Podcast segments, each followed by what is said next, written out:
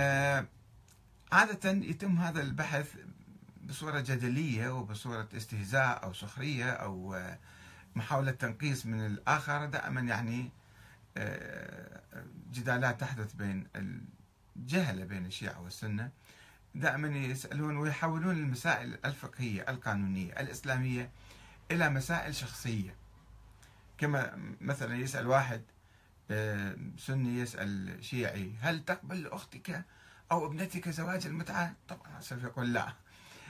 وطبعا في الإسلام في يعني قضايا عديدة هي مباحة ولكن ليس بالضرورة يلتزم بها الناس. هل تقبل لأختك أن تكون أن تكون أمة مثلا؟ هل تقبل لأختك أن تكون مثلا زوجة رابعة؟ أو بنتك تكون زوجة رابعة؟ أو لا؟ وكثير من الناس يرفضون. أنه أصلا زوجة ثانية ما يقبلوها. ففي مسائل شخصية مزاجية وفي مسائل فقهية قانونية. خلي نروح للمسائل الأصلية كما هي في القرآن والسنة. حاول نبحثها بشكل محايد وبشكل هادئ من دون مزايدات أو من دون يعني استهزاء أو سخرية. أه بالحقيقة أنا أقلب السؤال هذا السؤال السلفي اللي يسأل الشيعة دائما مثلا. هل تقبل لأختك أن أو ابنتك أو أمك مثلا أن تكون أه تتزوج زواج المتعة يمكن قلب السؤال الشيعي يسأل السلفي هل تقبل لأختك أو ابنتك أن تتزوج زواجا مؤقتا؟ نفس الشيء. يعني هذه مسألة إسلامية قرآنية ما خاصة ما تخص الشيعة أو السنة فقط يعني. وقبل أن تجيب قل ماذا تؤمن ومن أين تستقي أحكامك الشرعية ودينك؟ هذه مسألة مهمة. من العرف والعادات والتقاليد والأمزجة أم من القرآن الكريم؟ من السنة من العقل. وماذا إذا كان الحكم الشرعي يتناقض مع ذوقك أو عقلك أو فطرتك؟ تقبل بي أو ما تقبل؟ فقط هنا أنت يعني ترفض زواج المتعة لأنه يتعارض مع عاداتك وتقاليدك أم أنت أساسا أي شيء يخالف العقل ما تقبله؟ مثلا الإماء مثلا تقبله ولا ما تقبله؟ آه، رضاعة الكبير تقبل ولا ما تقبل؟ زواج التحليل المحلل اللي إذا واحد طلق مرته ثلاث مرات مثلا ويجيبون محلل حتى يعيد الزوجة إلى محلل لليلة واحد ينام مع المرأة ثم يطلقها. طب هذا مثل زواج المتعة يعني محدود بيوم واحد. فهذا تقبل فيه ولا ما تقبل ما تقبل به. أه وماذا تفعل لو كان الحكم الشرعي الثابت في القرآن يتناقض مع السنة أو الإجماع؟ وهل تقدم الإجماع المزعوم على القرآن؟ وهل تعتقد بإمكانية نسخ السنة أو الحديث الضعيف أو خبر الآحاد للقرآن والحكم الثابت؟ وكيف تحكم على نفسك لو عرضت حكما إسلاميا قرآنيا ثابتا بذوقك ومزاجك هل تبقى مسلما؟ هل الإنسان يبقى مسلم إذا عرض القرآن بصراحة؟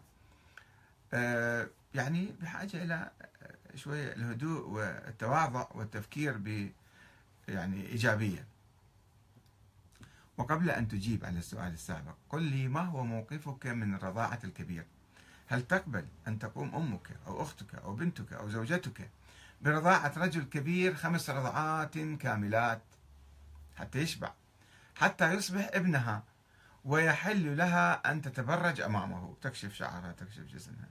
وأن يدخل البيت وقت ما يشاء. هل يقبل ثلك عقلك أو ذوقك أو غيرتك؟ ألا يتعارض ذلك مع القرآن الكريم الذي يحرم النظر إلى الأجنبية؟ فكيف بمص ثديها وهل حرمة النظر إليها تسمح أو تبرر قيام المرأة برضاعة الرجل الأجنبي الكبير؟ وهل تقبل أي امرأة أن ترضع ابنها الكبير فضلا عن الرجل الأجنبي؟ ابنها ابنها. إذا ابنها من بطنها خارج هل تستطيع أن ترضعه؟ تقبل ترضعه؟ إذا تجاوز سنوات معدودة ترفض بعد ترضعه. فكيف الرجل الأجنبي هذه مسائل فعلا عقلية ويعني تتشابك مع موضوع المتعة. لماذا تتمسك هنا بحديث ضعيف في مقابل القرآن والعقل والذوق والفطرة الإنسانية والأخلاق السليمة؟ حديث واحد جاي يقول يجوز ذلك رضاعة الكبير. ولماذا تعود فتتظاهر بالتمسك بالأعراف القبلية لتسأل هل تسأل الشيعي يعني هل تقبل لابنتك أو أختك بالزواج المؤقت؟ لماذا لا تنتقد الله والنبي والقرآن الكريم الذي يبيح ذلك. لماذا تعترض على الله؟ هل أنت مسلم؟ لماذا لا تسلم أمرك إلى الله كما سلمت عقلك وذوقك ودينك إلى حديث رضاعة الكبير؟ وتقول هذا جائز عادي ثابت. ثم من أعطاك وصاية على ابنتك أو أختك أو أمك إن هي أرادت أن تطبق حكما إسلاميا قرآنيا؟ أنت من جعلك وصية على هؤلاء النساء. صحيح أن زواج المتعة ليس زواجا مثاليا قائما دائما على الحب والحياة الكريمة.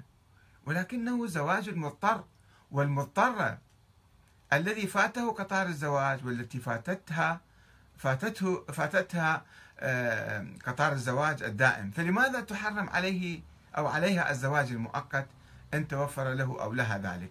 حسب الشروط الشرعية للزواج.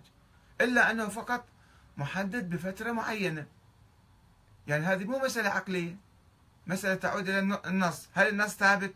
هل النص في مقابل القرآن أو لا؟ وإلا فإن فيه جميع أركان الزواج. طيب أنت لا تعترف بالقرآن.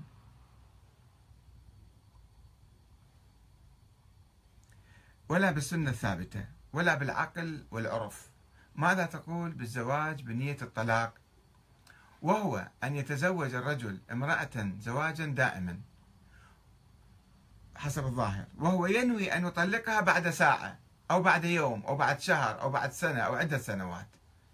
يروح مبتعث إلى دولة أجنبية ويتزوج هناك وناوي يتركه ويرجع. أه، مع ما فيه أه، من الغرر والضرر والخداع. هل تسمح بهذا الزواج؟ وهل هو شرعي؟ وماذا يختلف عن زواج المتعة؟